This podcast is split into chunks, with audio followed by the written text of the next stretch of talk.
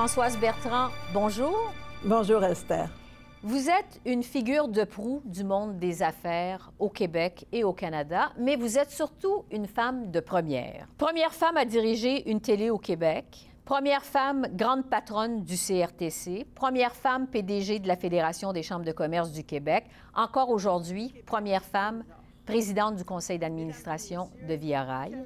Vous êtes également bardée d'honneur, insigne de chevalier de la Légion d'honneur en France. Vous avez reçu l'Ordre du Québec, l'Ordre du Canada, l'Ordre de Montréal. Vous avez été classée parmi les femmes les plus influentes au Canada dans le top 100 du réseau des femmes exécutives. Si je vous demande quel est le fil conducteur de votre carrière, de votre vie professionnelle, qu'est-ce que c'est? Euh, chère Esther, j'aurais aimé faire comme vous. Je rêvais d'être journaliste, recherchiste, intervieweur, puis mener des grandes émissions d'entrevues, de recherche. Et lorsque j'ai fini mes études, j'ai eu la chance de commencer au réseau de Radio-Canada français à Toronto dans une émission d'affaires publiques. J'étais recherchiste intervieweur. Or, je n'ai pas aimé ça. Oh!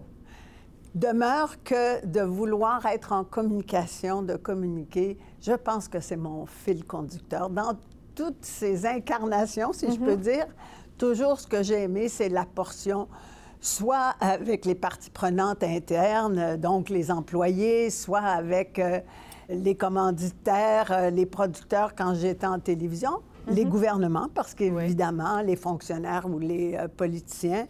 Et la même chose quand j'étais au CRTC, ce qui m'intéressait beaucoup, c'était le contact avec les équipes, mais aussi avec les gens qui étaient sous licence. Donc, c'est ça qui m'a toujours animée. J'aime rencontrer les gens, j'aime apprendre par les gens. On va revenir sur vos nombreuses fonctions dans un instant, mais d'abord, on aimerait vous connaître davantage. Vous êtes né à Montréal, votre père était banquier. Dans quel type de famille vous avez grandi? Quelles étaient les valeurs dominantes à la maison? Oh là là, de belles valeurs, de belles valeurs. Nous étions trois enfants. J'ai une sœur de deux ans plus jeune qui, elle, pendant que j'étais présidente de Télé-Québec, était la première vice-présidente à Hydro-Québec. Alors, nous sommes des pionnières toutes les deux, grâce à ma mère, grâce à ma grand-mère. Pour ma famille, les études, c'était extrêmement important. J'ai aussi un frère qui est plus jeune, de 11 ans, qui lui est avocat. Lui, ça allait de soi pour euh, les hommes de sa génération d'étudier, mais pour les filles, c'était plus exceptionnel. Et moi, j'ai toujours été très, très euh, attirée par euh, de multiples activités. Je n'ai pas changé. Et euh, j'ai été impliquée euh, dans le cinéma au collège, j'étais présidente de classe, euh, je faisais plusieurs activités. Et au terme de mon cours classique, j'ai cet âge que j'ai fait mon cours classique, il m'apparaissait que de faire une année de pédagogie puis d'aller enseigner me donnerait plus vite toute ma liberté d'action. Mais mes parents ne le voyaient pas ainsi. Ils estimaient que si je voulais enseigner, ça commençait par aller faire un programme de maîtrise à l'université, ce que j'ai fait. Donc, la première valeur, l'éducation, l'esprit de famille, la table ouverte. Chez nous, j'avais à étudier un après-midi avec une amie, deux amis, trois amis. Je pouvais aisément leur dire restez dans le souper parce que ma mère avait toujours suffisamment à offrir, non seulement dans le repas immédiat, mais aussi en réserve dans son frigo. Il y avait toujours une soupe ou un jambon. Donc, pour moi, ce sont les deux valeurs les plus importantes, puis je pense que je les perpétue. Donc, des valeurs où les études étaient très importantes. Oui. Vous avez fait des études en sociologie à l'Université de Montréal, puis une maîtrise en environnement à Toronto. L'environnement à l'époque où vous faisiez vos études, c'était pas à l'avant-plan, c'était pas un enjeu dans l'actualité. On a toujours dit de vous que vous étiez avant-gardiste. Qu'est-ce qui vous a attiré dans votre champ d'études, la sociologie et l'environnement? Sociologie, c'était que je pensais aller en psychologie et très rapidement, j'ai vu que je ne serais pas heureuse parce que je prenais trop sur moi. euh, et donc, j'ai bifurqué sur la sociologie que j'aimais bien l'observation, l'analyse de ce qui se passait autour de moi et ça a toujours été présent dans les conversations de famille. Alors, euh, d'emblée, j'ai dit ça pourrait être un premier diplôme. Je suis allée en sociologie. J'y ai rencontré un professeur formidable qui a été mon ami pendant de nombreuses années. et qui est celui qui était doyen à, par la suite à l'Université du Québec à Montréal, qui m'a dirigé vers euh, des études en environnement, mais en études d'environnement et non pas en sciences d'environnement. C'était un programme extrêmement novateur à l'Université York parce que moi, mon sujet d'étude que je voulais étudier, les communications. J'étais passionnée par les médias de masse, de façon particulière par la télévision. Je suis un peu une téléphage. Et conséquemment, le seul programme qui pouvait exister au niveau de la maîtrise, c'était celui des études environnementales, parce qu'il n'y avait pas à l'époque une maîtrise en communication. Mm-hmm. Ça vous dit que j'ai plus de 39 ans. Euh, donc, j'étudiais à ce moment-là avec Marshall McLuhan au Centre de culture et technologie. Donc, j'étais revenue là où je voulais être, c'est-à-dire en communication, et ma thèse de maîtrise portait sur Télé-Québec. Où vous avez abouti plus tard? Quand j'ai été grande, je suis devenue présidente de Télé-Québec. Je oui. disais justement d'entrée de jeu que vous avez été la première grande patronne d'une télévision au Québec, qui était donc Télé-Québec. À l'époque, c'était Radio-Québec. Radio-Québec, absolument. Donc, j'énumérais toutes les premières que vous avez faites. Dans tous les articles qu'on lit sur vous, on dit que vous avez contribué à briser le plafond de verre. Quelle est votre évaluation du plafond de verre aujourd'hui?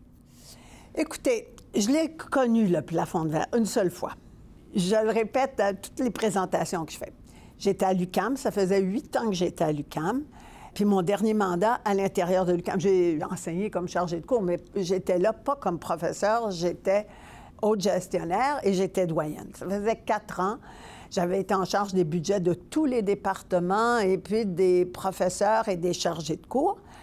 J'avais fait plusieurs négociations de conventions collectives. J'avais fait le tour. Et il y avait un poste qui était ouvert de vice-recteur aux communications.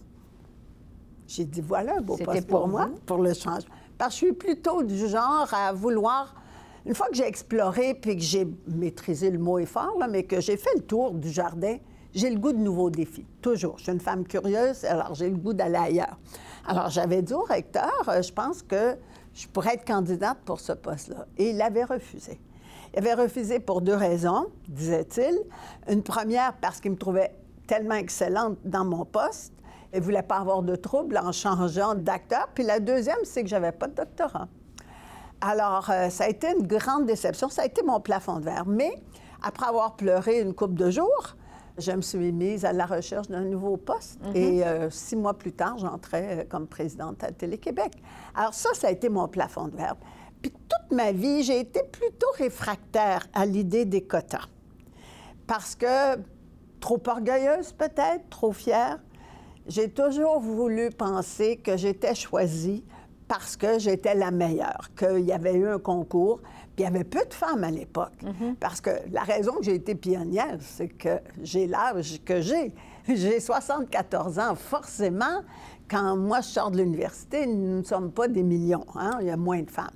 Mais ça, c'était pour moi euh, vraiment de vouloir être choisie, vraiment choisie. Mais plus je suis allée, plutôt là, dans mes années à la Fédération des chambres de commerce du Québec, je suis un peu revenue sur l'idée du quota. J'ai dit, si on veut vraiment avoir un volume, si je peux dire, de femmes significatives, il faut absolument qu'on lève un peu de pression, puis il faut les chercher de façon plus ciblée et plus organisée. Et c'est ce qui fait qu'aujourd'hui, il y en a plein des femmes euh, d'un conseil d'administration ou autres gestionnaires. Vous avez été la grande patronne du CRTC de 1996 à 2001. Au moment où le CRTC vivait finalement une époque assez charnière, c'était à l'époque où on ouvrait la concurrence à la téléphonie. Exact. On faisait éclater les monopoles. Ottawa vient justement de donner le feu vert à l'acquisition de Shaw par Rogers, à condition que Shaw cède ses licences de sans fil à Vidéotron. Vous avez été présidente du conseil d'administration de Québecor, qui est la propriété de Vidéotron, ou l'inverse. L'inverse, oui. Exact. Qu'est-ce que vous pensez de cette transaction? Trouvez-vous que c'est une bonne transaction? Oui, moi, je suis d'accord avec cette transaction. Puis au fond, c'est un peu dans l'esprit de ce qui s'est transformé dans la fin euh, du siècle, dans la mesure où on voulait des entreprises plus fortes, intégré verticalement, c'est l'époque aussi de la convergence, qui avait les reins assez solides pour investir de façon significative dans les contenus canadiens, d'une part, et qui pouvait porter l'innovation dans la technologie pour permettre euh, les services d'Internet, par exemple, que nous avons. Donc, euh, oui, je suis d'accord, parce que c'est dans la même foulée. En même temps que je suis d'accord avec euh, l'importance d'une réelle concurrence, Québécois par Vidéotron qui va revenir sur les territoires au-delà du Québec, je pense que c'est une excellente nouvelle pour Mm-hmm. un peu coltailler là, dans la concurrence. Puis le ministre Champagne a été clair. Ma décision met un terme à cette transaction dans sa forme initiale. Comme je l'ai déjà dit à plusieurs reprises, je ne renoncerai jamais à mon engagement de promouvoir la concurrence et des prix plus bas et abordables pour les services sans fil au Canada. Il a dit, si je ne vois pas qu'on va vers les consommateurs pour leur offrir des euh, prix plus concurrentiels ou si on ne leur permet pas d'avoir euh, accès à des prix plus modiques, la réglementation puis la législation existera.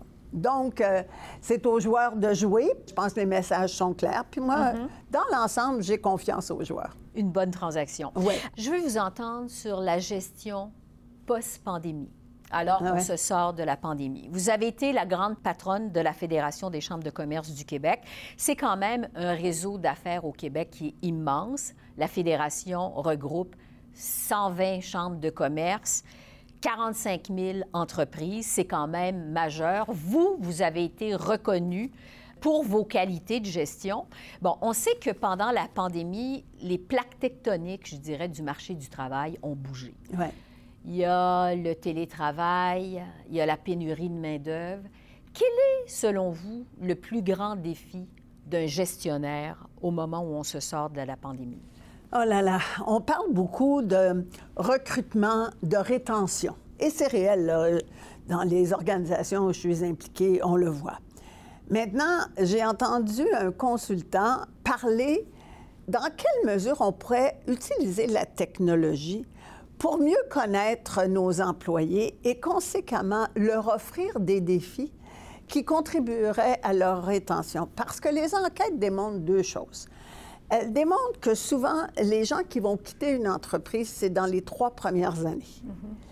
Et souvent, c'est qu'on leur a vendu une entreprise qui n'existe que virtuellement ou euh, qui n'existe pas, en fait, qui existe comme ambition, mais qui ne se matérialise pas. Donc, ce dont on a besoin, c'est des défis, des petits défis, des grands défis, et pas simplement pour nos grands exécutifs. Il faut aller repérer nos lucioles dans l'entreprise qui ont des talents, qui n'ont peut-être pas détenu le poste de directeur ou chef de service, mais qui ont tout ce qu'il faut pour apporter un nouveau souffle, être innovant et aller les repérer. Présentement, dans les entreprises, il y a tout ce qu'on appelle de système pour connaître ses clients. On sait ce qu'il mange le matin, où est-ce qu'il couche, quelle sorte de voiture il conduit. Pourquoi on n'a pas ce souci de mieux connaître nos employés pour tenter d'aller les rejoindre et les inspirer ou de leur offrir des possibilités? Le jour où on va commencer à faire ça, je pense qu'on aura vraiment pris pleine mesure de un langage qu'on utilise depuis des années, mais que franchement, je ne suis pas sûre qu'il a été ressenti par beaucoup de patrons, c'est capital humain. Le capital humain, c'est toutes nos possibilités. Si, je pense à ma carrière, si on m'avait dit, ah, Françoise, tu n'as pas été présidente de télévision avant, on ne peut pas te retenir. Tu n'es ni euh, avocate, ni ingénieure, on ne peut pas te retenir comme présidente du CRTC. J'aurais rien fait de ce que j'ai fait.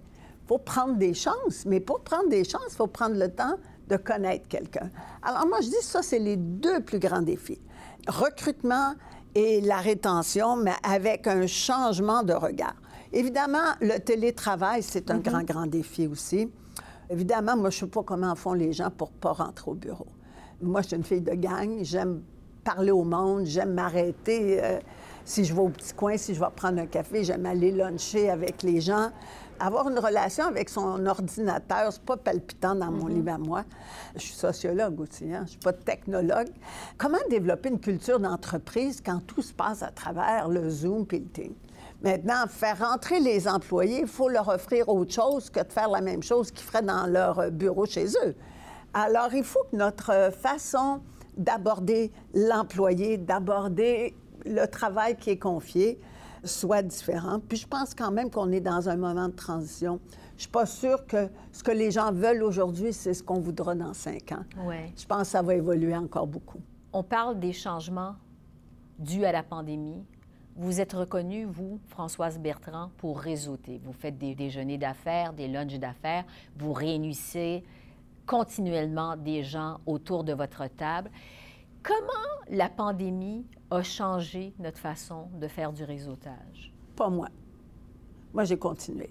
Évidemment, pendant un jour de confinement, non. Mais dès qu'on a pu, j'ai recommencé à luncher, j'ai commencé à recevoir. Au début, des plus petits groupes, certainement. Mais pour moi, c'est essentiel. Je vis seule, hein? je ne suis pas en couple. Peut-être que j'ai plus besoin que d'autres. Mais comme je vous disais au tout début de notre entrevue, j'ai appris ça chez moi. Mon père était vice-président relations publiques et marketing dans une banque. Donc, pour moi, c'est essentiel. On ne peut pas entretenir des relations juste quand on a besoin. Pour moi, euh, envoyer un petit mot à la main, c'est très important. Maintenant, on le fait par courriel. Mais c'est important de dire et d'entretenir ces relations-là parce qu'il n'y en a pas une qui est pareille. Est-ce que vous pensez que la pandémie va avoir changé notre façon de réseauter, même si vous... Je crois ça- pas. Je, je pense que les gens qui Ça ont... va revenir? Ou ben moi, je pense que les gens qui ont besoin des gens sont allés à la rencontre des gens. Je ne sais pas si vous avez fait des Zooms au tout début de la pandémie. Oui. Euh, Moi, j'en faisais. Comme tout le monde. Bien, j'ai arrêté. Parce que pour moi, on se coupait constamment. À deux, c'est une chose, mais à quatre, à six, pff, alors que j'adore avoir le monde. Je veux vous entendre sur la pénurie de main-d'œuvre Ouais. qu'on vit actuellement parce que vous avez été une gestionnaire de haut niveau. Pour plusieurs, ça passe par l'immigration. Est-ce que vous, la solution à la pénurie de main-d'œuvre, c'est l'immigration ou il y a d'autres solutions possibles? C'est intéressant parce que je suis maintenant dans un, un conseil d'administration qui euh, sera un des moyens. La formation de gens qui n'ont pas encore la formation pointue pour essayer de faire la passerelle, c'est certain que chez les Canadiens déjà existants, les citoyens canadiens, c'est important. L'immigration aussi. Et peut-être peut-on les aider, ces immigrants, à obtenir une reconnaissance pour des talents puis des diplômes qu'ils ont et que l'esprit trop corporatiste euh, d'il y a quelques années ne leur permet pas d'exercer leur profession. Maintenant, la technologie va demeurer importante. On n'a pas le choix. Et peut-être c'est ce qui va accélérer la modernisation de nos entreprises. Il faut toujours regarder les choses, hein, on dit on one hand and on the other hand. Donc, la pénurie de main-d'œuvre nous force à regarder les choses différemment, à accélérer des formations, à donner de la formation à des gens à qui on n'avait pas pensé qu'on en donnerait parce qu'ils étaient arrivés à un âge certain. Je regrette. Si j'ai 55 ans, je peux encore apprendre. La preuve, je le fais encore, moi, puis j'ai dépassé ça. Ensuite, les immigrants, on peut leur offrir de vraies opportunités si on accepte de pouvoir les former puis d'avoir une formation accélérée. Donc, la pénurie de main-d'œuvre, c'est pas une fatalité dont on devient victime. C'est une situation momentanée, extrêmement préoccupante, mais à laquelle il faut répondre par des solutions diverses. Vous êtes la présidente du conseil d'administration de Via Rail. Ouais. Au mois de décembre dernier, le gouvernement Trudeau a annoncé l'établissement d'une filiale de Via Rail pour le projet de train à grande fréquence. Il y avait des questions. Est-ce que c'était un, un train à grande fréquence? La réponse, elle est nette, elle est claire, elle est précise. La réponse, c'est oui. Pouvez-vous nous expliquer qu'est-ce que ce projet-là? Alors, je vous explique. VIA avait pensé que nous euh, circulons sur les rails du CN. Et au Canada, la priorité est donnée aux trains de marchandises. Donc, les gens se plaignent souvent, peut-être en êtes-vous une victime, qu'on est toujours tassé sur une voie de côté, on est en retard. Parfois, c'est nous via, là. Je veux pas euh, nous euh, excuser complètement, mais très et trop souvent, c'est que la priorité est donnée aux marchandises. Donc, on a des retards très importants. Donc, si vous avez un rendez-vous, vous ne pouvez pas vous fier à VIA. Alors, être euh, fiable, être crédible, être euh, raisonnable dans nos prix, ce sont des valeurs essentielles. Donc, nous avions pensé que si on pouvait se dégager des rails des reprises de marchandises, on avait notre propre rail, on pourrait offrir la fiabilité que les Canadiens, les passagers demandent. Alors, c'est comme ça que nous avions imaginé un projet qui était modeste. Modeste parce que nous reprenions des rails existants qui ne sont pas utilisés présentement et on ne faisait que des petits tronçons de liens. Le gouvernement a trouvé ça intéressant, m'a trouvé peut-être qu'on n'était pas assez ambitieux. Puis c'est sûr qu'un gouvernement peut être plus ambitieux qu'une société d'État. bon. Alors, ce qu'ils ont imaginé, c'est un projet euh, qui serait une filiale de VIA, mais qui aurait sa vie propre. Ils vont entamer des recherches pour savoir quel consortium pourrait être intéressé à construire euh, et euh, opérer ce train, mais pour eux, ils y voient un avantage d'améliorer non seulement un rail exclusif aux passagers, mais en même temps d'avoir plus de tronçons originaux pour accélérer le train. Ça ne veut pas dire un train à grande vitesse. Quand on sait que le Canada est le seul pays du G7 qui n'a pas de train à grande vitesse, justement, est-ce qu'on peut espérer voir ce projet-là aboutir? C'est-à-dire, le projet du train à haute fréquence, va aboutir. Ça, c'est certain. Moi, je suis très, très confiante. Puis je peux vous assurer que VIA apporte son appui total à l'entité qui a été créée et tout ce qu'on pourra faire pour euh, les aider, même euh, y trouver une collaboration, nous allons le faire. Maintenant, ce n'est pas un projet qui va se faire en trois ans. C'est un projet là, pour les sept à dix prochaines années. Il y aura ça. Il n'y aura pas en plus un autre train qui, lui, va être un mm-hmm. bullet train. Oublions ça. Puis, vous savez, quand on parle du G7, c'est effrayant, on est le seul G7. Oui, mais on est un pays différent aussi. On est un pays qui a des distances incroyables, mm-hmm. puis on n'a pas une population, malgré qu'il y a un bassin d'immigrants de plus en plus important au Canada, demeure que nous n'avons pas le bassin qui justifierait des coûts trop astronomiques. Vous avez été sollicité par tous les partis politiques, autant sur la scène provinciale que fédérale. Vous avez toujours dit non à la politique. Pourquoi? Alors, pour moi, que j'ai été en couple ou pas, je me suis toujours dit que, puis j'en connais beaucoup de politiciens, mais la vie qu'ils menaient, j'arrivais pas à me projeter. J'aime la politique, je les admire, les politiciens. J'ai un grand, grand respect pour ceux qui font ce choix-là. Mais je pouvais pas voir que j'aurais été heureuse de pas coucher dans mon lit, de pas voir mes amis, de pas les réunir régulièrement à ma table. Pour moi, ça m'aurait manqué énormément.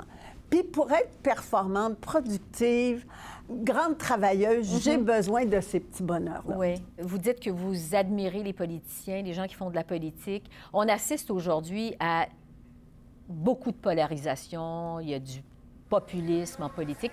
Qu'est-ce que vous pensez de la façon dont on fait de la politique aujourd'hui? Écoutez, c'est certain que, comme tout le monde, là, je suis un peu désolée. C'est comme si ce qui euh, circule dans les réseaux sociaux mhm. A euh, percolé c'est comme si on se nourrit de ça, puis que ça nous force, même comme individus autour d'une table, dans une discussion, à hausser le ton ou à simplifier les arguments et nos analyses. Et je pense que les politiciens sont maintenant un peu tributaires de ça aussi. Et euh, c'est dommage. Je pense qu'il reste encore de grands esprits, puis de grands dévouements, de grandes ambitions pour euh, les citoyens. Puis je pense qu'il faut savoir les reconnaître et, ne pas s'attarder. McLuhan disait, vous savez, lire les journaux, les bonnes nouvelles, c'est la publicité. Le reste, par définition, ça se doit d'être des mauvaises nouvelles. Fait que quelque part, évidemment, mm-hmm. ce dont on en entend parler tout le temps, c'est ce qui est le plus faible dénominateur commun. Mais il y a encore des gens, je pense, que je connais qui ont de grands espoirs pour euh, notre pays. Je parlais tout à l'heure de la pénurie de main-d'œuvre euh, qui fait en sorte qu'il y a de plus en plus de gens qui repoussent l'âge de la retraite, le moment de la retraite. On regarde ce qui se passe en France, euh, tout le débat sur l'augmentation de l'âge de la retraite qui fait beaucoup réagir. On dirait qu'on est très loin de ça. Quelle est votre opinion, vous, de la retraite? J'ai travaillé avec euh, beaucoup de comités à l'époque où j'étais à la Fédération des chambres de commerce du Québec sur l'importance d'attendre pour la retraite. Je me souviens, Jean Houd, euh, qui était à ce moment-là sous-ministre aux Finances, avait dit Dans les années 80, nous sommes huit travailleurs pour un retraité. Quand nous arriverons en 2030, il y aura deux travailleurs pour un retraité.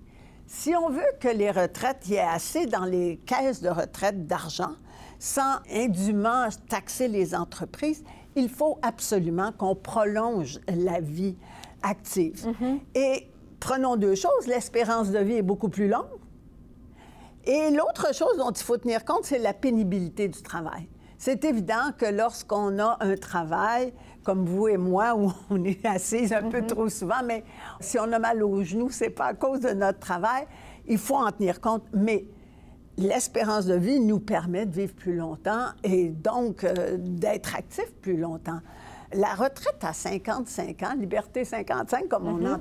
Moi, là, je voudrais vraiment pas avoir été celle qui a pris sa retraite. Je m'ennuierais. Euh, bon, c'est pas tout le monde qui est euh, comme moi. Moi, je joue pas au golf, fait que déjà, ça m'enlève un des plaisirs que certains trouvent. Mais je trouve que, au contraire d'être actif, rencontrer du monde, s'exposer à des gens plus jeunes que soi, rester en lien avec les nouvelles technologies, les idées nouvelles, moi, je pense que ça nous rend plus vivants. Parce qu'on vous imagine mal, vous, prendre votre retraite. Je vous ai présenté d'entrée de jeu comme une femme de première. Vous avez fait plein de premières. Vous êtes une pionnière. Est-ce qu'il y a une première que vous rêvez de réaliser? Une autre, vous voulez dire? Oui. Écoutez, 100 ans, j'aimerais ça, mais ce ne serait pas une première. Ma mère est morte à 102. Franchement, je suis pas quelqu'un, moi, j'ambitionne. J'ai jamais eu ça. Moi, vous m'auriez dit quand j'étais jeune, vous allez être présidente d'organisation, d'entreprise. J'aurais pas cru ça. Parce que c'était pas ça. Moi, c'était une chose à la fois. Puis là, il y avait une opportunité. Puis je dis souvent, moi, je suis sur le tremplin, mais j'ai pas peur de sauter. Je sais bien que le pire qui peut arriver, je vais toucher l'eau puis je sais nager. Mais bon, on a toujours un doute, hein, c'est certain. Mais non, j'ai pas d'ambition comme telle. Je veux juste continuer à faire une vie active avec les gens que j'aime. Ça, c'est la chose. Et continuer à apprendre. Continuer à apprendre. Je suis curieuse, puis je veux pouvoir continuer à, à m'améliorer. Françoise Bertrand, on va continuer à vous suivre. Merci beaucoup. Merci, Esther. C'est très gentil.